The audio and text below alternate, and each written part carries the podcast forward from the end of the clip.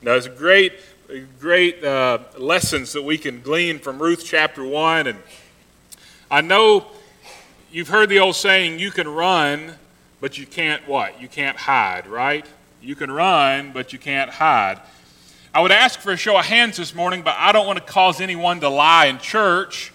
I would ask uh, you to raise your hand and say, uh, Have you ever lived that out? Tried to live that out? Have you ever tried to, to run and hide and then find out you can't? I think everybody would just about probably have to raise their hand on that question because at some point in our life, we've probably tried to run from something only to find out that we really couldn't escape it after all because life is full of hardships and trials. And the Bible even promises us that in our Christian lives, in our walks with God, it's going to be sometimes we're going to have trials and we're going to have hardships. And sometimes our human nature thinks we need to try to outrun those problems. Kind of like thinking about the election. Brother mentioned the election a minute ago, and it's like somebody who says, Well, if old so and so's elected, I'm going to move to Canada. I'm just going to move to Canada. And you know, so many people have said that, that there's this little uh, island up there called Cape Breton. And they've actually been advertising for Americans to defect to their island if a certain candidate is elected president because their, their, uh, their population is dwindling. And the, the population that they have left is very advanced in age. I won't say they're old because they may be young at heart but they're very advanced in age, and the leaders are looking around saying, hey, these people want to move to Canada. Well, they can just move here. They've actually been advertising this in, in some areas. But you know what's funny? Those people would be trying to escape their problems by moving to Canada. These are a lot of these people may be the same people, and I'm not endorsing it either way, but these may be some of the same people who don't like Obamacare. We'll see how they like the Canadian healthcare system, right? You can't run from your problems. You can't run from the things around you. Ralph Waldo Emerson put it this way He said, The efforts which we make to escape from our destiny only serve to lead us to it. Only serve to lead us to it. The last time I preached, just a couple of weeks ago, I preached about the will of God and how God has a plan and a purpose for our lives, just as He had a plan and a purpose for the life of Jesus Christ. He's got a plan and a purpose for each and every one of our lives, but then we have this little thing that we call free will, where we get to decide. He gives us the choice as to whether we want to follow His perfect plan or our very, very flawed plan. Sometimes following God's plan doesn't seem pleasant from a human perspective because we look around and see what everybody else is doing, and we may allow the culture to push us one way or the other.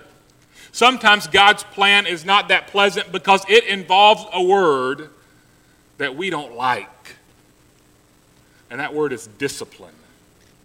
Sometimes God's plan for our life requires discipline to get us back to where we need to be. And we see all of these things playing out in Ruth chapter 1. And uh, we're going to look at just a, a few verses of Ruth chapter 1 this morning, and, and we'll see these things play out there.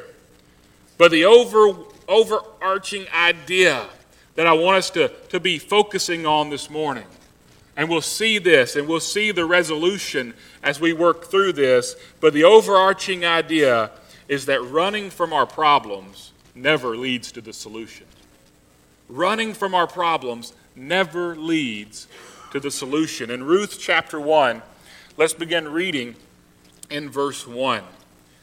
Now it came to pass in the days when the judges ruled that there was a famine in the land, and a certain man of Bethlehem, Judah, went to dwell in the country of Moab, he and his wife and his two sons.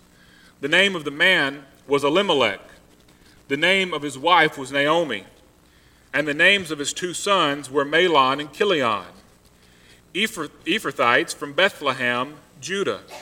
And they were and they went to the country of Moab and remained there. Then Elimelech, Naomi's husband, died, and she was left and her two sons. Now they took wives of the women of Moab, The name of the, the name of the one was Orpah, and the name of the other Ruth. And they dwelt there about ten years. Then both Mahlon and Chilion also died. So the women survived. So the woman survived her two sons and her husband. Let's pray together this morning. Most gracious God, thank you so much for allowing us to come into your house this morning to worship you in song and to worship you in the study of your word. And I pray that that's what happens now. Speak to our hearts, Lord, and just give to each one of us the lesson that you want us to have out of this text this morning. In Jesus' name, amen. There's so many different ideas and so many different sermons you can get out of Ruth chapter 1. We're going to look at another angle tonight, so I hope you come back tonight. But first, it's so important, and let's spend a little bit of time uh, figuring out where we are. We need to know the context of, of where we are, what's happening in this passage of Scripture before we get to our main point about not running. So, the events of Ruth take place around the same time as the beginning chapters of the book of Judges. As a matter of fact, one scholar that I was looking at uh, suggested that Ruth may even be an appendix to the book of Judges. That maybe the writer of the book of Judges wrote the book of Judges and then, oh, here's an appendix. Here's this story you need. The book of Ruth is an amazing love story, just tucked right here in the Old Testament. It's an amazing story of redemption pointing to Jesus Christ. And I hope if you've never taken time to read the whole book, I mean, it's just a few pages long, you know, and here in my Bible, it's, uh, you know, five pages long. It doesn't take you that long to read the whole thing. You know, maybe I could have read the whole thing this morning, but if we looked at the whole thing verse by verse this morning, we would be here for a few days. Because there's a lot of ideas and there's a lot of truth packed into the pages of Ruth. So this took place about a thousand or eleven hundred years before Jesus was born. So that's the time period we're looking at. It is not a very bright spot in the history of the nation of Israel. Maybe one of their darkest spots up until this time. Why? Well, if we were to go over to Judges chapter 17, it would tell us what's going on there. In Judges chapter 17, it says, Every man did what was right in his own eyes. Every man did what was right in his own eyes. You see, God had laid out His law, God had laid out the principles of how they were supposed to live. Just as He's given us principles about how we're supposed to live. But you know what? Instead of doing those things, they said, "Ha, I know better. I can do this over here and it won't hurt. And that leads to one thing, which leads to another. And before you know it, the entire culture has turned into exactly the opposite of what God wants His people to be doing. The people of God are ignoring God and the laws that He had prescribed to them. So to say that they were just blatantly ignoring the will of God may even be an understatement. But as we said, God has a way of moving us back to His will, and that is discipline. That word that none of us like. You know, I, I heard one time a child psychologist saying, and I believed it for a little while a child psychologist I heard said, you know, children really, they enjoy discipline because they enjoy knowing what their boundaries are. I really don't think that's true. I really don't think they enjoy discipline. And you know why I don't think that? Because I don't ever remember enjoying it. My mother had these uh, things she called attitude adjustments, you know? I was I have an older sister and a younger sister. I'm the middle child. Okay, I got that going against me. And I've got an older sister and a younger sister. Okay, I don't know if anybody else, any other guys here have that stuck in the middle between two girls. But sometimes I needed an attitude adjustment. And my mother knew how to administer those, and even though I was bigger than her, I didn't like it. We don't like discipline, do we? I don't like discipline. But God has a way to move his people back to where he wants them to be, and that involves discipline. And we see that taking place in Ruth chapter 1, verse 1. It says, Now it came to pass in the days uh, when the judges ruled that there was a famine in the land. There was a famine in the land. This famine is the discipline of God upon his people. How do we know that it's discipline? You say, well, couldn't it just be a, a weather phenomenon? Couldn't it just be a dry season? Couldn't it have just been that this happened or this happened or maybe it was global warming before Al Gore knew it existed? Well, no. Because if we look in Leviticus chapter 26, God had made promises to the people of Israel. God had made promises to his people. And he said that he was promised them a blessing on their land. He promised them a blessing on their basket, that's their food. And he promised them a blessing on their store, that's their riches. But see, it had a little caveat there. It had a condition to the blessing. And if we were to read that in Leviticus chapter 26, we would see that those blessings would come as long as they obeyed his law. Well, guess what? As we see here in verse 1 of Ruth chapter 1, apparently those blessings are gone. And if those blessings are gone, which were promised of God, and the only way those blessings wouldn't come is if they were disobeying his law, what do we know happened? They had strayed away from God's law, and he removed the blessing. Just as he had said he'd do. Let me tell you, you can be sure that if God tells you he's going to do something, he's going to do it. He removed the blessing. And so a famine came on the land. And we have to understand that a famine was the absolutely worst thing that could happen to these people. Why? Because they had an agrarian economy. Their entire economy based upon agriculture. And when there was no rain and there were no crops, they couldn't just go down to Brookshire's and buy a can of corn. They had no food, they had no jobs, they had no money. Everything they had was gone. And during the time of famine, let me tell you, there's one thing on the mind of the human being Am I going to survive? Am I going to live? And you got to think about how this weighed on the mind of the husband.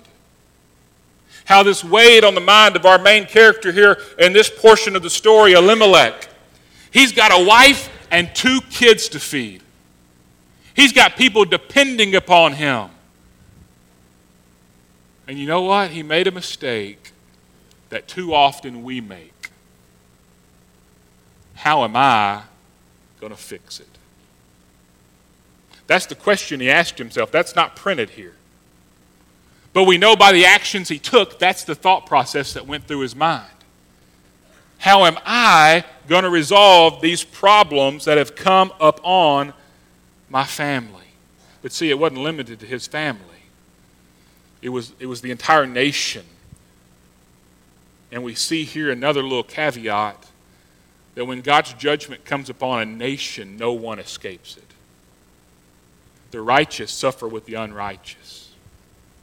I could really get on a soapbox here and say, you know what, I think America is under the judgment of God right now, and I only think it's going to get worse looking around. And you know what?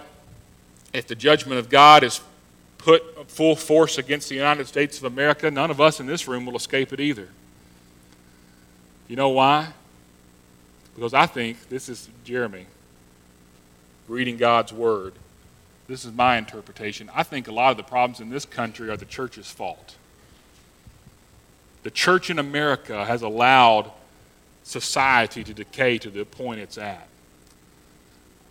The people of God had decided to stop doing what God told them to do here in Bethlehem and in Judah.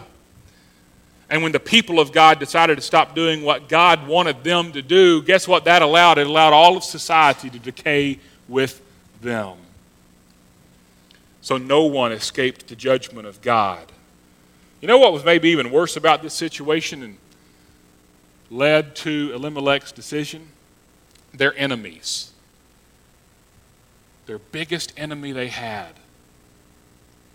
had plenty the Moabites.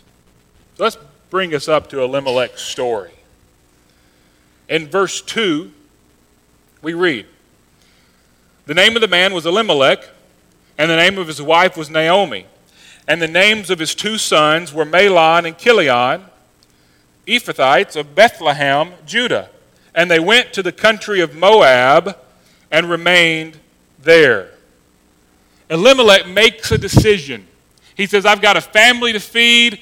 I've got to make some money somehow. I've got to find some food. The Moabites have food. Let's go there. And that would make perfect sense if we knew nothing else about the Moabites. That would make perfect sense if he had known nothing else about the Moabites. But see, he knew everything about the Moabites. And if we go back and read earlier in the Old Testament, we learn more about the Moabites that they were enemies of God and they were enemies of God's people. These were some of the nastiest people you would ever meet. These people made human sacrifices to their false gods. God referred to them as his washpots. These were the lowest of the low. And God had warned his people, God had commanded his people, you don't have anything to do with the Moabites. But when the going got tough, Elimelech forgot that God was in control. When Elimelech's situation got bad enough, he said, You know what? Let's see how I can fix it. Let's go down there and get some food. Now, depending upon the translation of Scripture you have, we see here, just from our English translation, that they didn't intend for this to be a permanent situation. In the New King James Version, which I read out of already, it says he remained there in, at the end of verse 2. If you have the ESV or the New American Standard Bible, they use the word sojourned. It means he went there as a resident alien went there temporarily. As a matter of fact, if we were to read this out of the Amplified Bible, it says they went there to live temporarily. If you have the New International Version, it says they went there to live for a while. Elimelech, probably thinking, I know what God said, but I can get by with disobeying Him for just a little while just for survival purposes. I can disobey God just a little bit. We can go down there for a few months and maybe the famine will pass and, and then we can come back home. He never planned on staying there. He only planned to go there a little while, avoid the problems, and return when the famine was over. But here's the problem with that as he soon finds out, you can't run from the will of God. I already told you, I think the worst case scenario from a famine is death. Worst case scenario, you don't survive, your family doesn't survive because of a lack of resources, and you die. Did he avoid the worst case scenario by going to Moab? No. Verse 3 makes it plain and clear then Elimelech died. You know, I used to work at the newspaper in Arkadelphia when I was in college up there, and uh, we had a lady. She's she's since died. One of the nicest ladies ever met, and she was in charge. She did a lot of things. She was the assistant editor, but uh, she was in charge of, of the obituaries that went in. we had two types of obit- obituaries, and uh, you could pay for your obituary, and it could say whatever you wanted it to say.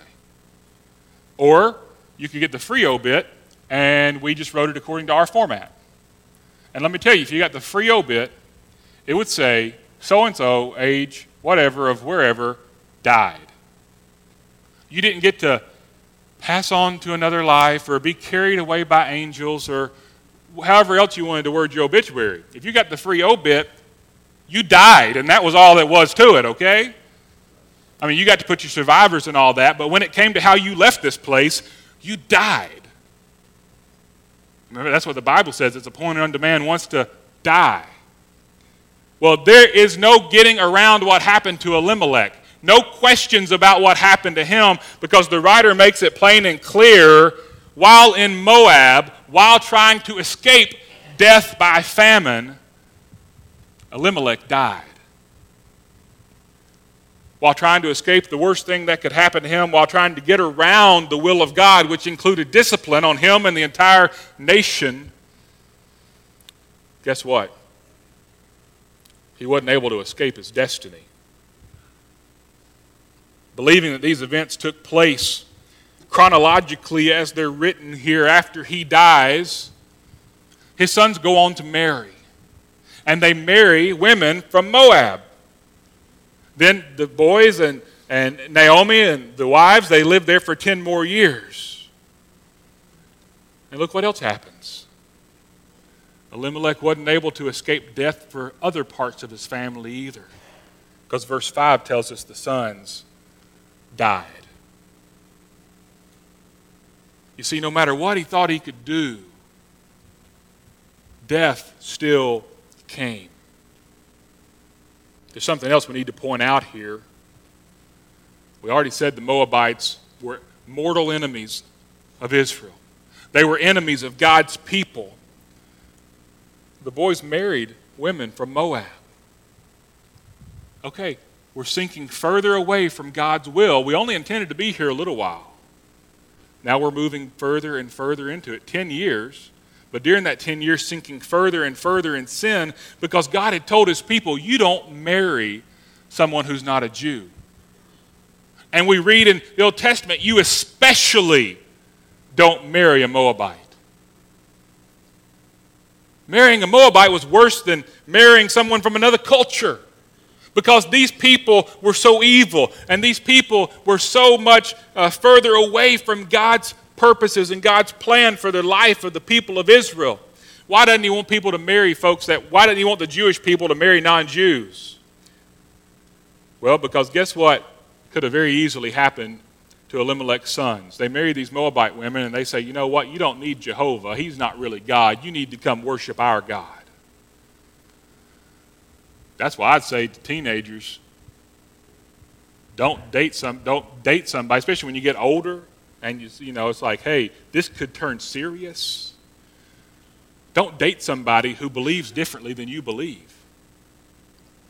Because you know what? It's very likely that they're going to pull you away from your beliefs if you're not firmly rooted. And so God said, You don't marry those folks, especially the Moabites.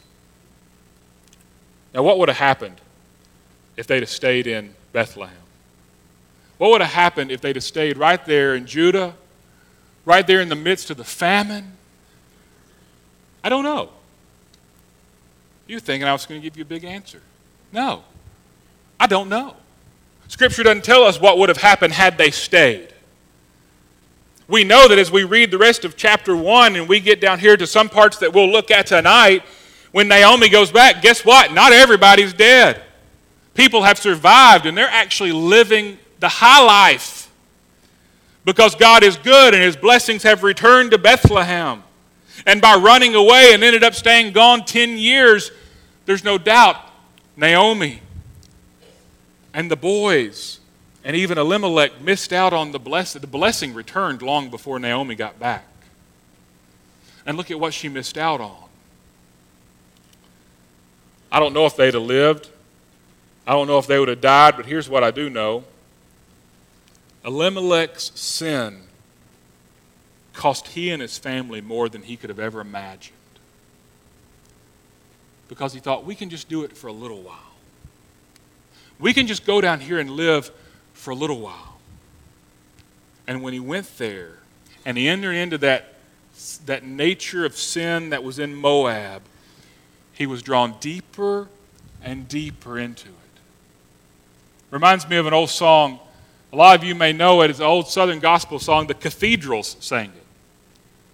And the chorus says, Sin will take you farther than you want to go, slowly but wholly taking control. Sin will leave you longer than you want to stay, and sin will cost you far more than you want to pay.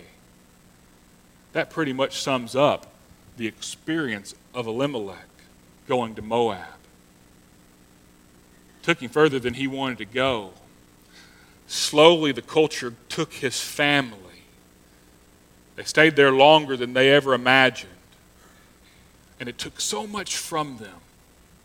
And their family paid a price so much higher than they may have paid if they would have just stayed put. It's already mentioned, I think in the United States, we face a similar circumstance to Elimelech. In a lot of ways, and I think it's going to get worse. Let me encourage you for a minute, and I think this is scriptural. Let me encourage you to vote coming up in November. I think you still got time to register if you're not registered to vote in Arkansas. I don't know about Louisiana's laws, but I assume you still have time to register there. And you may be thinking, well, I'm not going to vote because there's nobody to vote for for president. They're both just as bad and liberal as the other, okay? I don't know what you think. Those were not necessarily my views. I'm just telling you what a lot of people in the church think. But you know what? There's some down ticket offices that actually have some control over the top of the ticket.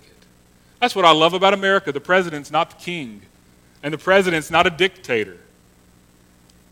You know, Congress has some control over the White House. It happened just this last week. So just because you don't like either of the two people at the top, still vote. And vote according to what this says. Get one of those voter guides and vote according to your scriptural beliefs. But by all means, vote because the United States is sinking further and further into moral decay and if the judgment of God isn't already here, and I believe in a lot of ways it is, you know what?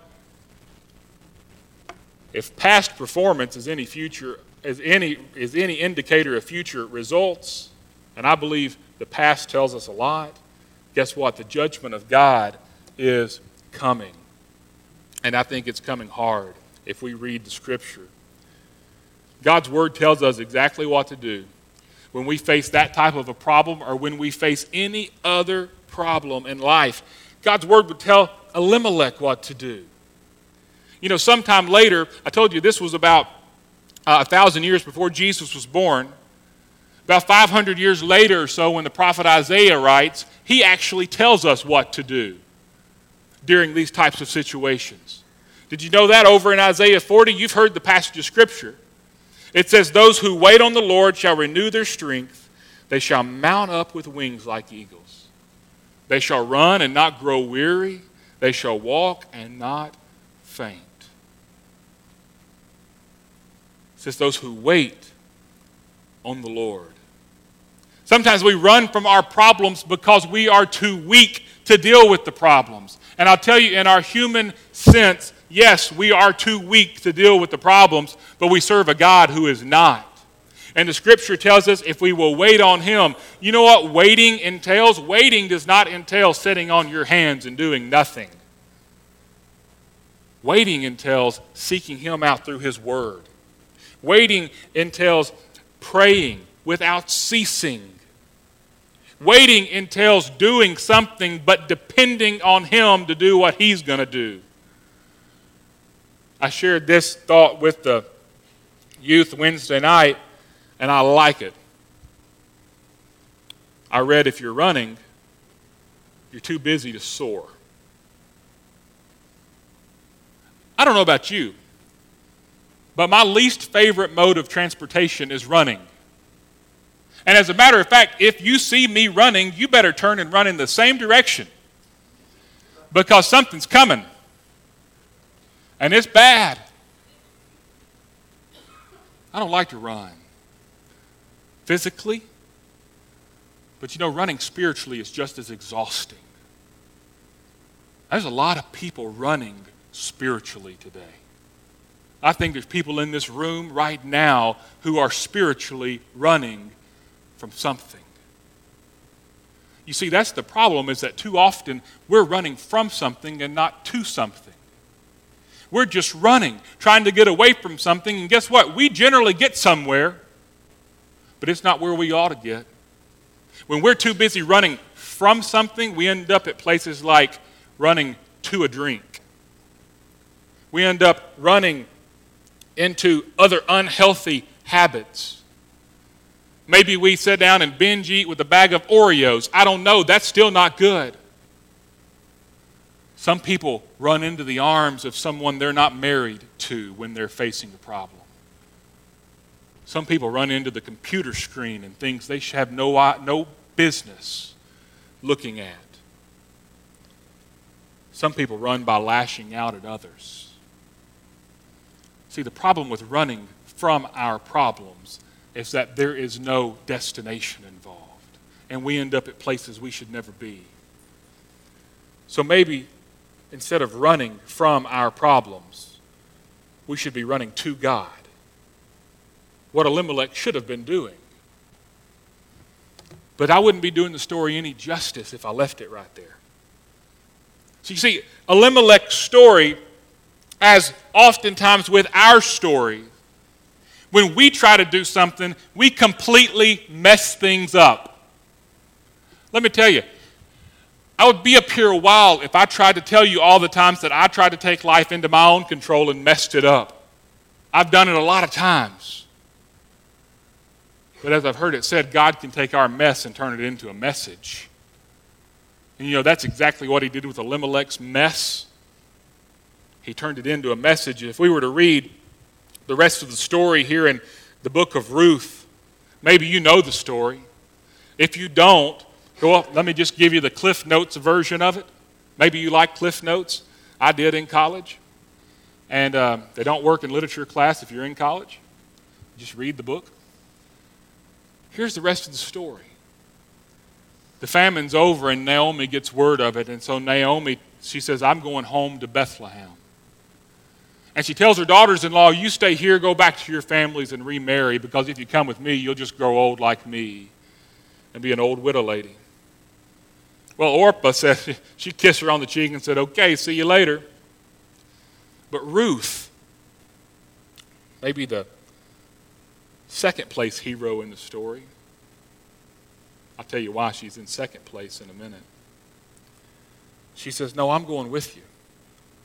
As we read over in verse 16 what Ruth said, she says, Entreat me not to leave you or to turn back from following after you. For wherever you go, I will go, and wherever you lodge, I will lodge. Your people shall be my people, and your God my God.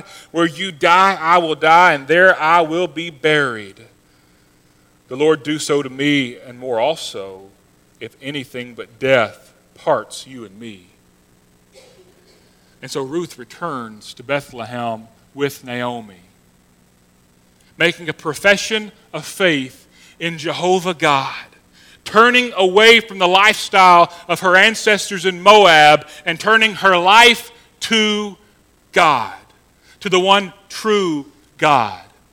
So you see, if you know anything else about Ruth, Elimelech's family story doesn't end in death. Turn to Matthew chapter 1. In Matthew chapter 1, we see that his family story doesn't end in death. Because as you read through Matthew chapter 1 here, and we have this list of genealogy that's listed, and we won't read all through it,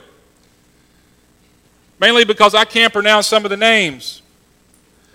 But in verse 5, it, and you have to know, of course, if you don't know, the word begot means fathered. So it says Salmon fathered Boaz by Rahab, and Boaz fathered Obed by Ruth. Same Ruth we're talking about back in Ruth chapter 1. And Obed fathered Jesse, and Jesse fathered David the king. So Ruth ends up as the great great grandmother of David, you know, the guy with the slingshot who killed Goliath and then later became, became king of Israel. Read on down. The genealogy continues.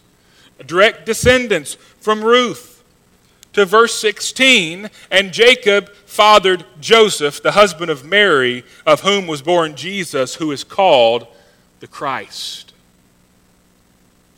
You see, God took Elimelech's mess and he turned it into the greatest story that has ever been told. That God so loved the world that he gave his one and only Son, that whosoever believes in him shall not perish, but have everlasting life. You see, maybe this morning you've been running from a problem. Or maybe you say, I've made too big a mess of my problem already. You can't make any bigger of a mess than Elimelech made. Your mess can't result in any worse circumstances than his ended in. He and his two sons died. But you know what? God can turn your story completely around as well. Your story doesn't have to end where it is today. Maybe your story ends up like Elimelech's family. Maybe you turn your story around through the power of Jesus Christ. And who knows how your story can end? Only God knows how your story can end. We'll ask our musicians to come. And I'm so thankful this story ends this way. I'm so thankful this story ends with Jesus Christ coming, leaving heaven and taking on the flesh of a man and coming to earth. Because you know what? God knew we would mess up. And God knew that we would run. And He knew that when we were running, most of the time we wouldn't be running to Him, so he sent Jesus to find us. And this morning, if you've been running, maybe you've been running from something you know God wants you to do, or maybe your life's just in such a shambles because you don't hadn't been looking to see what God even wanted you to do in the first place. You know what? You can turn it around right now this morning. You know what? You can come to Jesus where you are in this altar or wherever you want to and He can put you back on the path that you need to be on. This morning, I hope we'll stop running from our problems and recommit to running to Jesus Christ. Whatever God's laid on your heart this morning, would you take care of that as we stand and sing?